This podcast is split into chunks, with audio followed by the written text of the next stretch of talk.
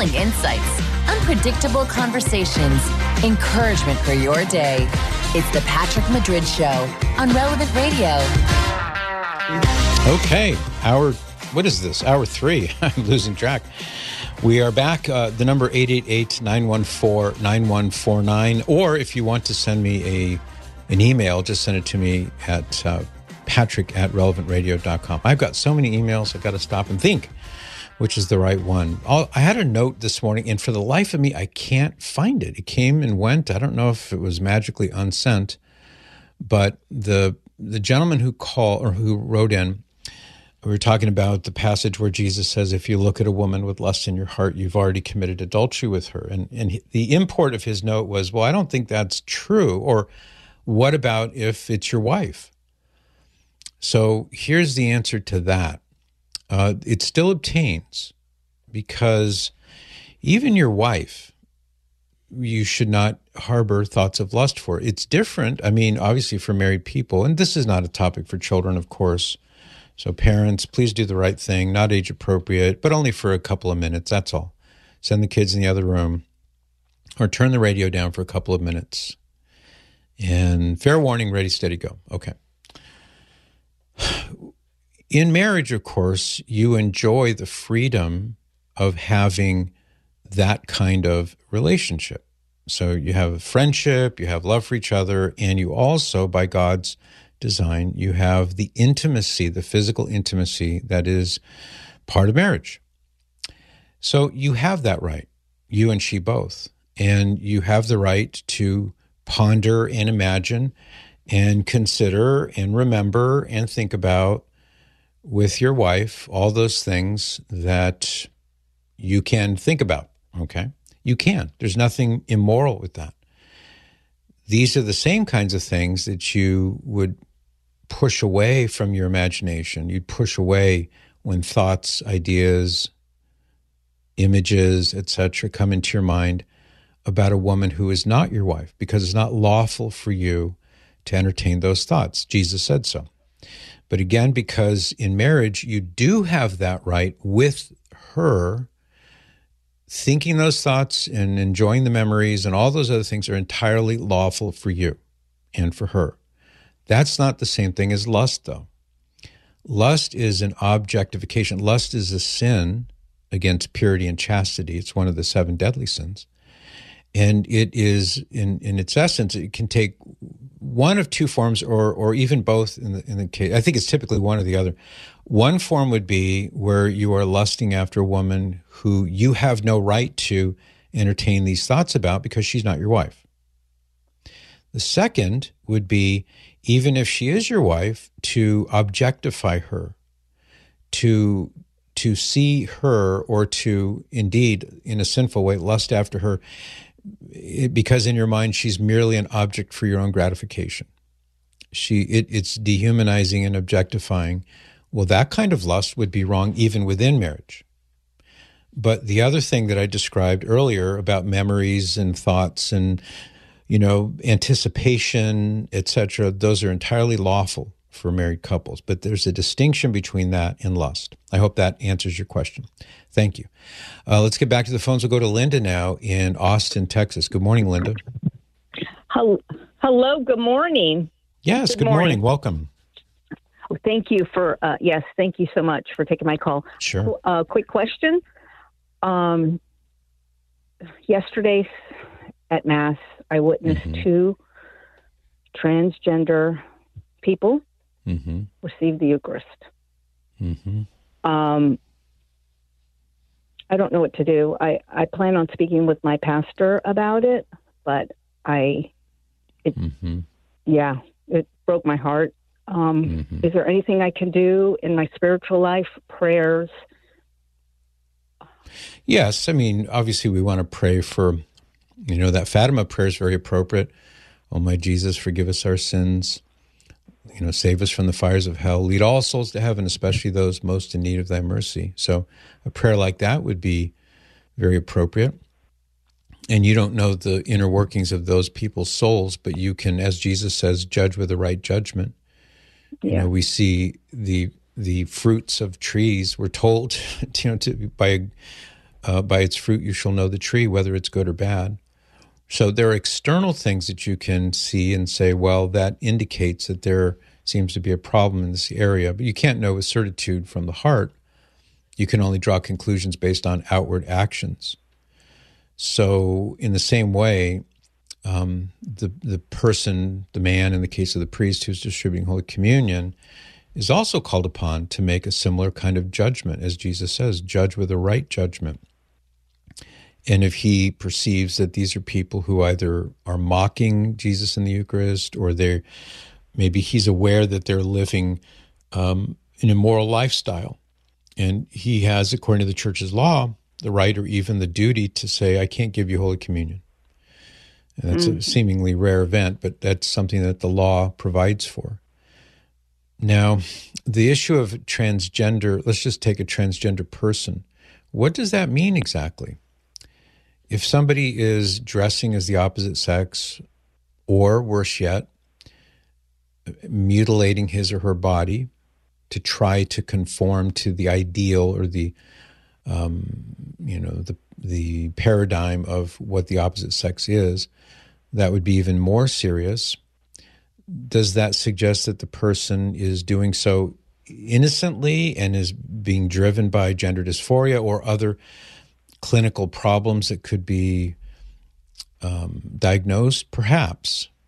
But it, one wonders, doesn't one, mm-hmm. whether or not this external manifestation of these internal struggles or, or the, the issue that's inside the person, it sure gives the appearance that the person is living out a sexual identity and a sexual relationship in such a way that would be aberrant and sinful. I mean, that's that's the outward appearance that one would give. You know, why would a man mm-hmm. dress up like a woman? Mm-hmm. There, there are deep seated issues at play there, no doubt. But among them would be the reasonable assumption that he's living in an in a, uh, a degenerate and immoral sexual lifestyle. That's what it suggests. So this is part of this goes to the issue of scandal, and so we we, we have to pay attention to what Jesus says about the danger of scandal, and if people are seeing this and thinking, well, what does this mean? Is the priest saying that's okay, what you do in your private life is actually okay? It could come across to people that that's what's being said. So it's it's a very difficult topic that the church really didn't have to deal with much until recent years because it was so infrequent that this would happen. I'm talking about transvestites. Now they're called transsexuals, but you get the idea. Mm-hmm. So, as for you, since you can't really do anything, I mean, you could talk to the priest about it and find out what his thoughts were on this issue, but it may be that he doesn't see anything wrong with it. Who knows? I don't know. But for you, I think it is wise to pray and maybe even say some prayers of reparation in the event that there is something blasphemous happening. You can be mm-hmm. offering your prayers as an offset to that. Mm-hmm. Yeah, so prayers for uh, reparation, are they just just my normal prayers, a yeah, rosary, a divine chaplet. Mm-hmm. Okay. Anything you want. Chaplet. Okay. Yeah, okay. the rosary is a powerful prayer. The Divine Mercy Chaplet actually includes, you know, that we're we're saying this prayer when you pray it uh, for um, reparation for the sins of the whole world. So that too mm-hmm. is probably the most pointed prayer. But yeah, anything like that would be pleasing to God, and it would help you grow in virtue. Thank you. Yes, thank you so much for that. Um, You're welcome. Yeah, we don't want to sit in judgment of other people, but there's a time and a place when you're presented with something, and you have to you have to make a judgment. Um, you have to go with what you see. And Jesus said, you know, observe the fruit. A good tree will not bring mm-hmm. forth bad fruit. A bad tree will not bring forth good fruit. So there's a certain observational dimension to this that we, you know, we're we're not the morality police. We're not there judging people, but sometimes you see things and you have to draw conclusions. You you don't have a choice. If I saw you putting on a KKK outfit and heading down to the town square, I would draw a conclusion. Not that you would ever do that, Linda, but that would seem to me to suggest racism and, and discrimination and a group that is heinous in its objectives and philosophy. You know, people can't help but draw conclusions when they see certain things. Thank you. You're welcome. Thank you. And no, I am not comparing trans people to KKK. I'm just drawing a, a, parallel here where if you observe something, you're going to draw a conclusion. That's just natural human behavior. Let's go to Vonny now in Lakewood, Colorado. Good morning, Vonny. Good morning, Patrick. Yes, I wanted to tell you first that you was my New Year's resolution. I had, I made it. I got to call you. I mornings are not good for me, but the mm. more I waited, the more questions I had. So I'd ah, say wonderful. I have news for you. I'm glad you called. Well, thank you. And uh, uh, I was going to say uh, uh, just one more thing was uh, mm-hmm. on resolutions. There was a nice one that anybody could make is love more in 24. Love more in 24. I like that. That's great. Yeah, I, li- I like that too. Mm-hmm. Anyway, uh, what I wanted to ask you was, and my son was wondering, did Mary have other children after Jesus? No, she had no other children besides Jesus. And there are some who are called the brothers of the Lord, like in Matthew 13, where we read that James, Joseph, Simon, and Jude are called the brothers of the Lord, but no one in Scripture is ever called the son of Mary. So, in that culture, in that time, and in, indeed in that language in Aramaic, they didn't use typically words like um, cousin or nephew or niece. They would refer to close family members as brother or sister, and it was just understood that if if your niece was your niece, she you would still call her sister, or she'd be referred to as your sister. So that was the custom at the time. Uh, Elizabeth, interestingly enough, is referred to as a kinswoman of the Blessed Virgin Mary, and so in Greek there were terms for, let's say, cousin or kinswoman, etc. But Jesus and the apostles and Our Lady and the people there in Nazareth, they weren't speaking Greek; they were speaking Aramaic. So when you see in the Greek, these are the brothers of the Lord, it's referring to that close family relationship. And what's interesting, just to give you a little tidbit here, in Matthew 13, where it talks about James, Joseph, Simon, and Jude being the brothers of the Lord, we know with certitude that two of them, James and Joseph, were the children of Mary, but not Mary, the mother of Jesus. It was Mary, the mother of Cleophas, also known as Alphaeus or Clopas. And in John 19, you see the Blessed Virgin Mary at the foot of the cross. St. John is there, St. Mary Magdalene is there, and this other Mary, Mary, the wife of Cleophas, is there, and she is the mother of two of those men who are called the brothers of the Lord. So clearly, we see in, in those two, they were not the sons of Mary, the mother of Jesus, but even so, they were called the brothers of Jesus. So there's an example of the proof that the term was used that way. We don't see any other children, for example, when Jesus, as 12 years old, remained behind in the temple. Remember the finding in the temple when Mary and, and Joseph both thought that the other one had Jesus with them, and they've at some point discover, uh oh, we don't have Jesus. So they go back to Jerusalem and they find him, and there's no mention of any other children. It's just Joseph, Mary, and Jesus or at the last, um, or at the crucifixion, rather, I mentioned in John chapter 19, if Mary had other children besides Jesus, then why would Jesus entrust her into the care of St. John, who was not a member of the family? So that too points to the fact that there were no other children besides Jesus. Now, there are other reasons, other theological reasons that we could bring to bear, but just to give you a little bit more detail, this is part of the biblical case that Mary did not have other children besides Jesus. Yeah, he he thought that J- James was, and I didn't. I didn't think so because they were called brothers at that time, different ones, and that didn't mean a brother. You, you know, right? It could mean brother, but it could also mean cousin or nephew or you know even a close friend for that matter. And you, I think you said you had a second question. Is that right? Yes, I do, and mm-hmm. it's um, dear, let's see. Um, well, my sister and I have had this uh, conversation over the years, and I just thought I would ask. Um, she, I, I think when Jesus talked to the good thief mm-hmm. and said, "This day you will be with me in paradise," mm-hmm. I took that pretty literal. She said that Jesus said, um, you will be, uh, this day you will be with me in paradise, meaning this day I tell you you will be in paradise. And it's just a simple question, but but we yeah, just have you're right. She's not right. um, oh. Yeah. So what he's saying there is you could you could understand it in two ways. Actually, they're not mutually exclusive. One is that he's telling the good thief, the man crucified to his right, that he would be with him in the underworld where the righteous of the Old Testament were. Remember that p- parable Jesus gives about Lazarus and the rich man? Mm-hmm, yes. Mm-hmm. Okay, so yeah. that's in Luke 16, and there Jesus describes the underworld. And yeah. the bad people go to a place of fiery punishment. The good people go to a place of peace and tranquility. So, as Jesus describes it, Lazarus, the poor man, he goes to this place of peace and tranquility with Abraham.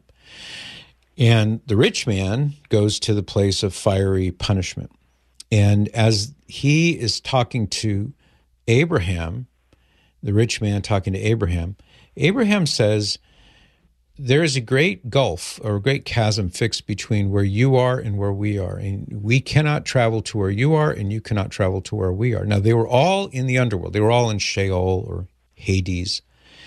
And yet there was a place of rest and patiently waiting for the Messiah to come. So that is what Jesus is referring to primarily when he says, This day you will be with me in paradise, meaning he, when the good thief died, he too would go to the underworld. Jesus went there, he preached the gospel to those who were waiting in that prison, and then brought all of them, including the good thief, to heaven, because the gates of heaven had been closed by the sin of Adam and Eve. So when Jesus, after his death on the cross, brings all of those people who were waiting patiently for the Messiah, not the people in punishment, but the good people, then they go into heaven. And that too could be understood in a broader sense as paradise. You know, if we want to think of heaven as paradise, but more specifically, it's that place where they were waiting. You see? Yes, I've heard you talk about that before. Yeah. Mm-hmm. The, uh, well, well, good. I hope that's helpful. Yes, it is very helpful, and my sister is deceased, and but I just thought I w- I've wondered about it for years, you know, mm-hmm. and so I wanted. Well, I'm glad we could take care of it. Thank you, Vonny. You must have a lot of snow on those mountains in around Lakewood, Colorado, right? Well, yes, the mountains are really getting it. And we have I bet really, they are. Really cool. Well, stay warm and well fed, Vonny. Thank you for the call. I'll be right back.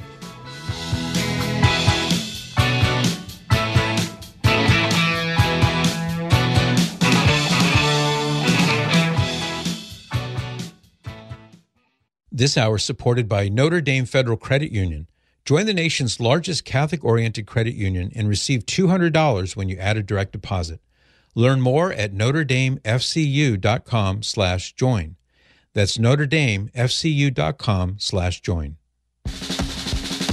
Patrick Madrid is on Coast to Coast on Relevant Radio. There we go. This is a song called White Tornado. Crank it up a little bit, Young Thomas. I like the bass on this song. It's by REM, by the way. There are different versions. This is the, the best one, if you ask me. Okay, I have a little audio I want you to listen to just to give you an example of how insane the uh, transgender ideology has become, even and, and maybe in some ways, especially in medical circles. This is some audio from Boston Children's Hospital uh, in which um, she appears to be a physician and she's talking on behalf of, uh, pur- purportedly anyway, on behalf of Boston Children's Hospital about issuing, okay, brace yourself for this. I wish I could hand all of you some duct tape to tape your craniums down before they explode, but I don't have any, I don't have enough duct tape to give all of you a piece. She's explaining with great glee the Boston Children's Hospital policy of issuing, are you ready for this? Hysterectomies to girls, children, kids. I'll let her speak for herself. Go. Hysterectomy is very similar to most hysterectomies that occur. A hysterectomy itself is the removal of the uterus, the cervix, which is the opening of the uterus, and the fallopian tubes, which are attached to the sides of the uterus. Some gender affirming hysterectomies will also include the removal of the ovaries, but that's technically a separate procedure called a bilateral oophorectomy. And not every gender affirming hysterectomy includes that, and people who are getting gender affirming hysterectomies do not have to have their ovaries removed.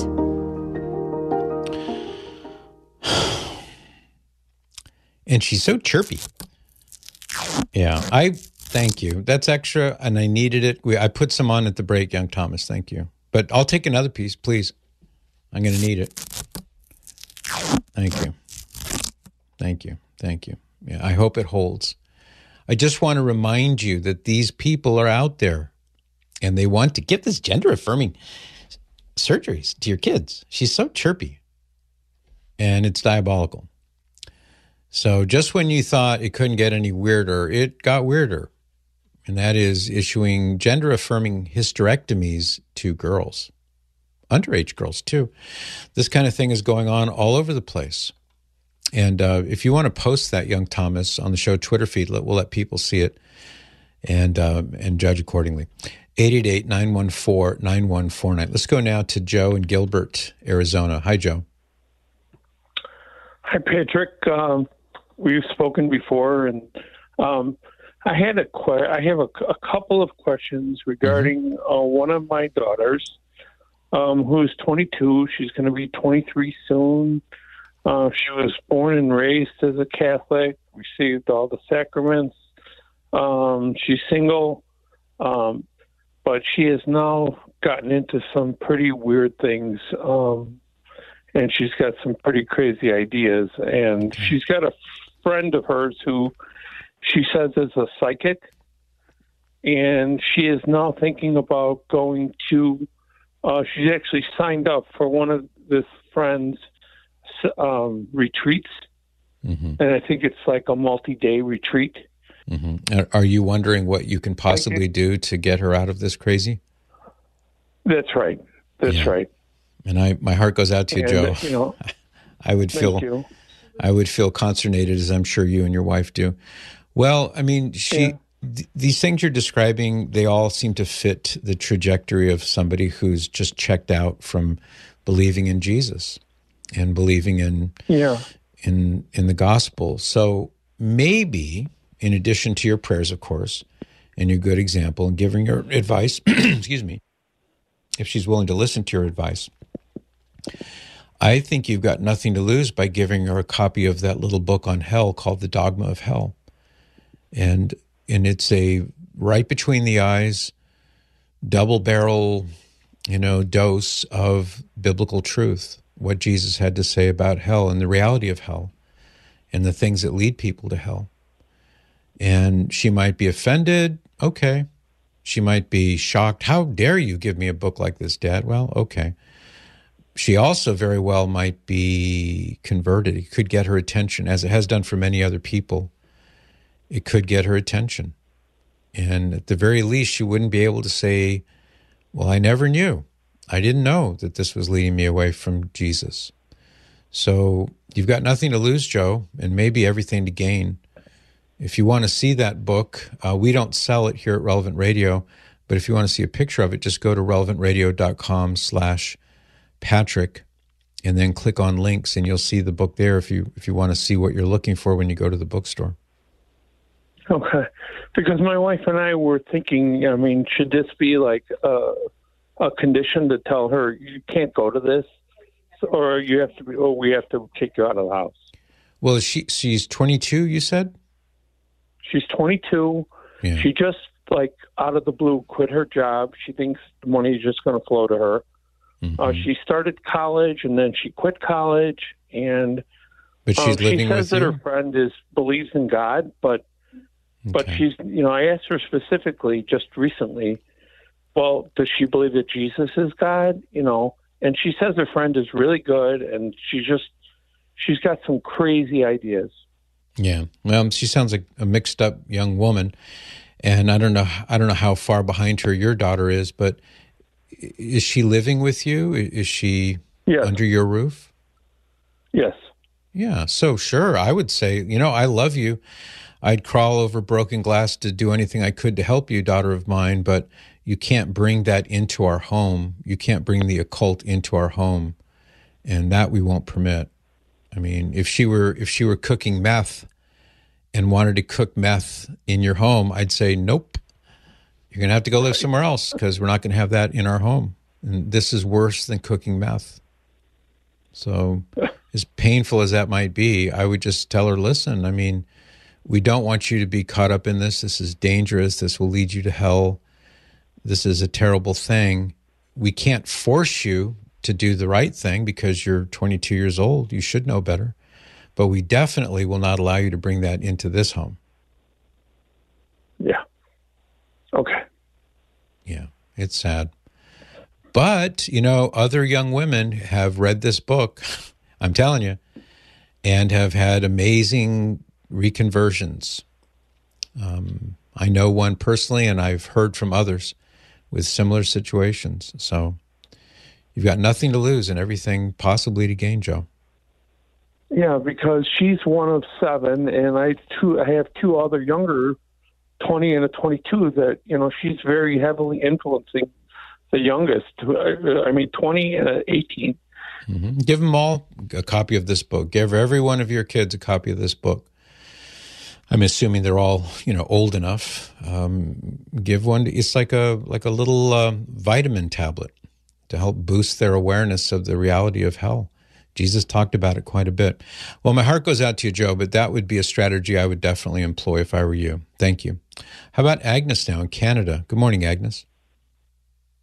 Well, good morning, Patrick. Hi. God bless your team. Thank you. I have a situation where um, a young man in our parish, I'm close with his mother. The mother asked the young man to speak to me. Okay. Um, I have learned from you and Bishop Barron, and I do my best. Okay, so this is the complex thing. Uh, this young man is now getting married. And for the last couple of years, living in his parents' home, um, he and his dad have prevented siblings who do not attend church or practice their faith from really being part of the family. So they put up a wall. Okay. Now, this has been going on, and then this young man gets engaged, and he shared. I've met with him a couple of times individually, and but he shared that he is not going. okay, not, sorry, Agnes. You're, it sounds like you're coming to the crux of the issue here. Go ahead. Thank you. That he is not going to invite the siblings to his marriage. All right. So, and with that, I just want um, your wisdom and discernment on if this is acceptable for him not to invite these siblings that he has already been putting a wall up and judging, and uh, that he he's even considered um, that he could invite them late. But I'll just leave it at that. And the okay. the key issue is is the schism with the siblings because they're judging them because they are not practicing as he sees himself practicing. The word self righteous um, was given to me by another priest up at saint mm-hmm. Joseph's Oratory, and I have not said self righteous to Thomas. Okay. At a wedding soon, so I'm I'm hesitating to follow through on some some good things that maybe he needs to hear, but maybe he doesn't. Yeah. So if I have it right, he is a practicing Catholic, but he scorns or or at least he's unhappy with his siblings who are not practicing the faith and at least they're not practicing it to the extent he is. Is that a fair assessment? Well, yeah, he they're shunning them. Yes, yeah. that that's it's very very much to not you know have them at dinners at their house like Christmas or, you know, there. So there has been this wall that he has put up because he does judge them as not being good Catholics. Got it. And how old is the young man? The young man um, is of good faith, and he would be about 28. He actually went in the seminary, Patrick. Okay. okay. Yeah, and um, that wasn't a fit for him. Yeah, I mean, maybe for the better too, because a priest who is unduly harsh with people is not going to be very successful in the ministry.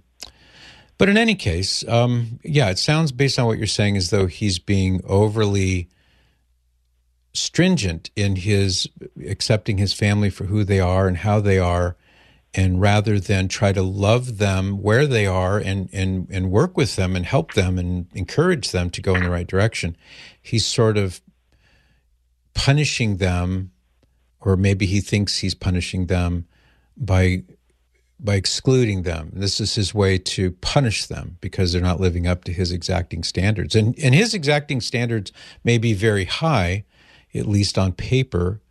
But Jesus himself says, you know, unless you forgive your brother from your heart, you're not going to be forgiven. So I don't know the inner workings of any of these things, but it sounds as though he has a pride issue and a forgiveness issue that in his pride, perhaps he can't bring himself to condescend to forgiving fellow sinners um, because he is in his exalted position. So I concur with you and the priest who said it. It sounds like he's very self righteous, but I mean, I don't know other than what you're describing, but it sounds overly, overly harsh and retributive. He's, he's like exacting retribution on his siblings. Why? why not try to work toward them coming closer to God? And this angry shutting people out, I think, is going to have the opposite effect. And so maybe if you can talk heart to heart with them, I would say if you really do care about your family's spiritual well being, why would you do something that's going to push them further away? Why not do something that will help draw them closer, like showing charity, forgiveness, love, you know, the, the things that Jesus espoused. Why not do that? And who knows what he'll say? I don't know. But yes, he's not. He's not. He, this is why it's great because I will send this to him. Um, if you recommend that, Patrick, I'll send it to him. Oh, then he won't invite me to the wedding. That'll be a dry. No, I'm just kidding. I won't be invited either way. But yeah, send it to him. Oh, if I were his father, I have younger sons his age. And if I were his father, I'd say the same thing. I'd say, look, you know, you like that the Lord forgives you, don't you? You like that the Lord is patient with you, don't you? So, I mean, why can't you be more Christ like? Doesn't mean that you're condoning bad behavior. It doesn't mean that you're, you know, just saying, well, whatever doesn't really matter. You're not saying any of those things. You're just being more Christ like and loving as a way to draw your siblings in the right direction. But if you're the Iceman and all you do is crack the whip and slam doors closed and you're icy cold toward everybody, you're going to have the opposite effect. And, and you're maybe going to single handedly push them further away. What a sad thing that would be, you know? Indeed, Patrick. Well, that's everything, and that those are my thoughts. And but I, it'll be great for him uh, to get this. Now the weddings in April. To show, mm-hmm. And he, I have learned. I, well, I'm going to be confidential here, just in case they're listening. So that's excellent, Patrick. I will send that to him, and sometime I may update you on what what happened. Good. Well, I'll, I will pray for him. I mean, I don't mean that as a put down because obviously you know, sometimes people say, well, I'll pray for you. And that's really just a put down. I don't mean it that way. Um, I, I will mm-hmm. hope and pray that there will be some happy, Jesus centered solution to this. I like what St. Paul said in Ephesians 4, verse 32. He says, Be kind to one another, tender hearted, forgiving one another as God in Christ forgave you. So we're the recipients of the Lord's patience and kindness, and we're enjoined repeatedly in Scripture to do the same for others. You know, so that's my advice for what it's worth. Okay, it's beautiful, and I thank you, Patrick, and uh, prayers Thanks, for Agnes. you and all of you. Yeah. Okay. Thank you. Well, we all do appreciate those prayers, that's for sure. Thank you. Let's take a quick time out. We'll come right back to your phone calls right after this. Looking for a new job? How about one that offers you opportunities for spiritual, social, and charitable growth? Our sponsor, the Catholic Order of Foresters, is hiring new agents today. Visit relevantradio.com slash forester, an Illinois life insurance company not available in all states. Compelling insights, unpredictable conversations, encouragement for your day. It's the Patrick Madrid Show on Relevant Radio. Here's something weird. Uh, Vladimir Putin is in the news for something. I mean, he's always in the news for dumb things, bad things. He's in the news now because, believe it or not, he's he's seeking to revoke the 1867 sale of Alaska by Russia to the United States. Can you believe that? So back in those days, just after the Civil War, Russia sold Alaska for $7.2 million. and Putin is now saying, "Yeah, we're going to void that. We're we're going to ask for we're going to give you a refund and we're going to take Alaska back or words to that effect." I know it sounds super crazy, but when I first saw it, I thought this can't be real. And I don't read Russian, but I saw on Twitter a, a picture of the letter or the declaration that he gave. In accordance with subparagraph 1 of paragraph 2 of article 785 of the budget code of the Russian Federation blah blah blah blah blah basically saying we're going to we're going to redo this and we're not going to sell you Alaska after all. So what does that mean? Are they going to try to take over Alaska? Uh, good luck, guys. You can't even make your case in in Ukraine. Um, anyway, so that's in the news, and I hope it doesn't go anywhere. I hope it's just another crazy thing. But should it evolve into something more, God forbid, at least you heard it here first. 888 914 9149. How about Heidi now in Milwaukee? Good morning, Heidi. Hey, Patrick, I have a question. First of all, oh man, that word on Putin that you just said, wow. Isn't that crazy? Um, we'll see what happens with that. That is nuts.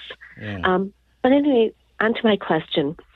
My husband comes from a really good Catholic family, but his mm-hmm. brother married a Lutheran from a very faithful, good family, and her father just passed away. So okay. obviously, the funeral is this Saturday at a Lutheran church. I'm just wondering, as a Catholic, to what extent can I participate in the Mass as a member of the congregation? So the the Luther the funeral will be held at a Lutheran church, and yes. just remind me again: the person who is is deceased is a lifelong Lutheran. Did you say? Yes. Okay. So no, there's no problem for you to go to that funeral as a Catholic. You can go, like you could go to a wedding at a Lutheran church. That's fine. Um, if it's a, if there are two non-Catholics getting married, you could go to the Justice of the Peace and see two people getting married. There's no problem with that either. The problem arises when it's a Catholic. But in this case, as far as a funeral is concerned, you can certainly go as a Catholic. You can pray for the repose of the soul of this person. You can be present to offer your condolences and to show respect.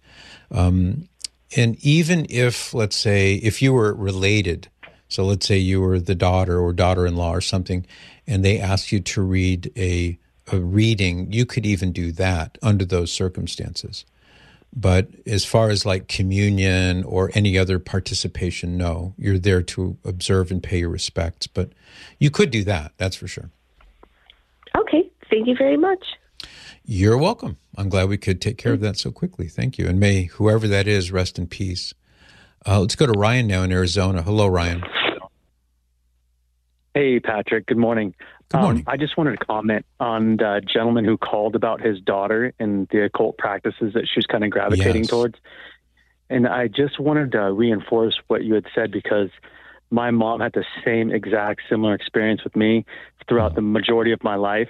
And her endless prayers, she always compares her action to St. Monica, but endless prayers I mean, they really got me back my faith. I mean, you would have never expected this from me.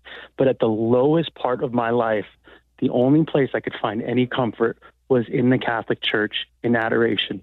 Mm-hmm. So to that man who's heartbroken, just keep the prayers up. And the one thing my mom did is she stood firm, absolutely firm, unbudging to the teachings of the Catholic Church. And at the time, I resisted her. Yeah, I know. I mean, really changed my life. I resisted her like like a teenager. Um, even as a grown man, I resist her. But that un- that that faithfulness she had is really what kept me in any sort of recovery. And man, my life has changed. I go to daily mass. I'm part of the Knights of Columbus. I mean, Wonderful. it's just it's just incredible. I just hope he never gives up. Keep praying and don't budge. You can't budge. It's the only way that she'll respect him. And um, Patrick, your advice on the Book of Hell is incredible. I've read it several times, and it does have an impact. So for that, I'm so I glad you. And that. there's there's no mm-hmm. other truth in the Catholic Church, and I'm I'm thankful to have a mom like that. God bless your mom. Is she still with us? Yes, she is, and she's got two other children she's working on right now. I'm the only one that's come back, so there is hope. God bless her, and God, God has blessed you with a wonderful mother. So maybe you can join her in working on your siblings. You can help her help them. Oh, Yes, Divine Mercy Chaplet every day for my siblings. Wonderful. Well, I admire you, Ryan, and I really admire your mother. What a great woman. Thanks for the call. Thank you, Patrick. Have a great day. You're welcome. Yeah. Just got a note on that book on hell. This is from Kathy, and she's in Minneapolis, and she says, I've looked up the book you recommended, The Dogma of Hell, on used book sites. There are many with different publishers. Does it matter? They vary significantly in price. I don't think it matters one way or the other, but for my money, I would suggest that if you go to relevantradio.com slash patrick click on links you'll see a picture of the book there. It's a modern edition. Now the, the language is not modern don't get me wrong. It hasn't been modernized but it's a modern printing of this classic book the dogma of hell and it's it's short and it's inexpensive. So it seems to me that if you want to economize that's a good way to go. And when you hand somebody a book that's really big, sometimes it can be daunting and they wouldn't read it just because they're afraid, ah, it's going to take a long time. But this book is not big like that. So maybe that version of the book would be the good one to give. That's the one that I tend to give because I think it's it's not daunting. It's not overwhelming and people are likely to read it. Thank you. How about Ben now in the Bay Area? Good morning, Ben. Good morning, Patrick. Um, I had a question around uh, 401ks. Okay. I work at a company that offers a 401k plan. And like a lot of companies in the United States, the investments we can pick from in that plan are limited. Okay. And the ones that offer the best returns or whatever, those mutual funds tend to invest in thousands of companies, some of which could be pharmaceuticals or biotechs that do stem cell research or use aborted cells or whatever. And so, as Catholics, I just wanted to know what obligations we have. Is it still okay to buy those mutual funds since we're limited in what we can pick, and the other funds in those plans seem to have no returns or negative returns or, or whatever? Mm-hmm. I, I hope my question makes sense, but I'd like to use the 401k because of the tax advantages, but I also don't want to invest in mutual funds that I shouldn't be or we shouldn't be, um, if that makes sense. Yeah, no, it makes complete sense. And that means that you want to invest responsibly according to Catholic moral principles and not even in invert not excuse me, and even not inadvertently to support a, a company that is doing something malicious yes. or immoral. Okay. Yeah. So, so to, to, give you an example, I mean, mm-hmm. some of the funds uh, are they just invest in bonds and government, and they have negative returns. So you say to yourself, "Well, I don't want those. I want to invest in something that will make me returns." Right. Then you go look at the funds that have those, and and they have thousands of companies they invest in. And you don't know what's what and where. No, I understand. You know. Yeah, I can answer your question. I I know what you're asking. So the way to think about this, number one, is that whenever you're faced with a choice that involves participating with something that is immoral or evil, you mm-hmm. have to you have to do your best to avoid it if possible. Now, it's not always possible. So, for example, the the cell phone that you're calling from, the computer on your desk, the life insurance that you have, your car insurance, the batteries in your TV remote control, the food in your mm-hmm. pantry, the clothing that you're wearing, um, all of it, it just, it's endless. All the different companies that you do business with on a daily basis who are, for example, supporting abortion. That's an example of where you're just sort of enmeshed in this situation where you're not intending to support something evil. But when you buy, a computer or a cell phone or or car insurance or a battery to run your remote control or food to eat or soap to wash your body with or and the list goes on and on and on. You're inevitably you are inevitably contributing at a very remote level to the evils that many of these companies perpetrate but you have no choice and you also don't intend to do so. So, in a case of in the stock market, if what you're investing in and you have no way of knowing, you know, when you start f- fractioning out these different funds, you know, does this company do something bad? If you have no way of knowing and you're not intending to do anything, then you're not morally culpable of doing anything mm-hmm. wrong. If, on the other hand, you say, oh, well, I can make a good return on Planned Parenthood stock. Now, I know Planned Parenthood doesn't have stock, but let's imagine. I know that Planned Parenthood has stock. I'm going to invest in Planned Parenthood so I can make a profit. That would be immoral because you would intentionally be participating in a much more direct way with the evil of Planned Parenthood, to use that as an example. If the Playboy channel issued stock and you said, Oh, I can make a lot of money on the Playboy channel, you would be doing something immoral because you're mm-hmm. investing mm-hmm. in something and participating at an intentional and in a much closer way. So, what I would recommend would be get in touch with an organization like Ave Maria Mutual Funds because they're set up to studiously, meticulously avoid doing business by way of investing with companies that are doing immoral things. So they can analyze your portfolio, you know, they can give advice, they can make suggestions, but there are organizations like Ave Maria Mutual Funds who can assist you in that way because I obviously I'm not a stockbroker. I couldn't begin to tell you sure. things like that, but they could. So you might check with them. It's, it's AveMariaFunds.com. Okay. Um, yeah, I'm familiar with them. I own some of their mutual funds in my IRA, but unfortunately, the 401k plan at my work doesn't offer that mutual fund. Otherwise, I would invest in it. So um, that's my dilemma: is with the choices I have been given, I'm a little limited in, you know, I, I am in limited in what I could choose from, mm-hmm. and what I could choose from, the ones that offer the best returns. I I mean, there are thousands of stocks in those funds, and I'm I'm not going to even mm. begin to do the research on that. Yeah, and I can't even begin to give you micro advice. I can only give you the macro advice. If you are uh, if you are able to not invest in companies, or if you if you're able to say nope, I don't want my money going into that, then I would exert that control. Um, if you have no way of knowing what the fund managers are doing, um, you could have your conscience clearer by inquiring and asking and saying, I don't want to put my money in these things. That would be a good thing to do in any case. Um, but anything that would be overt that you could say no to, that's what I would do. Thanks, Ben. Appreciate that. How about Maureen now in Chandler, Arizona? Good morning, Maureen. Hi, good morning. Good morning. And thank you for taking my call. Sure. My my question is a little complicated. Hopefully, we have a, a little time. Um, we don't have much time, I'm afraid, so we will have to be brief. Yes. Yes, transgenderism. Um, mm-hmm. When you become aware about people that have been instructed not to do certain things in the church, because you know obviously we they still need salvation from all of us, and, and like you said, our prayers.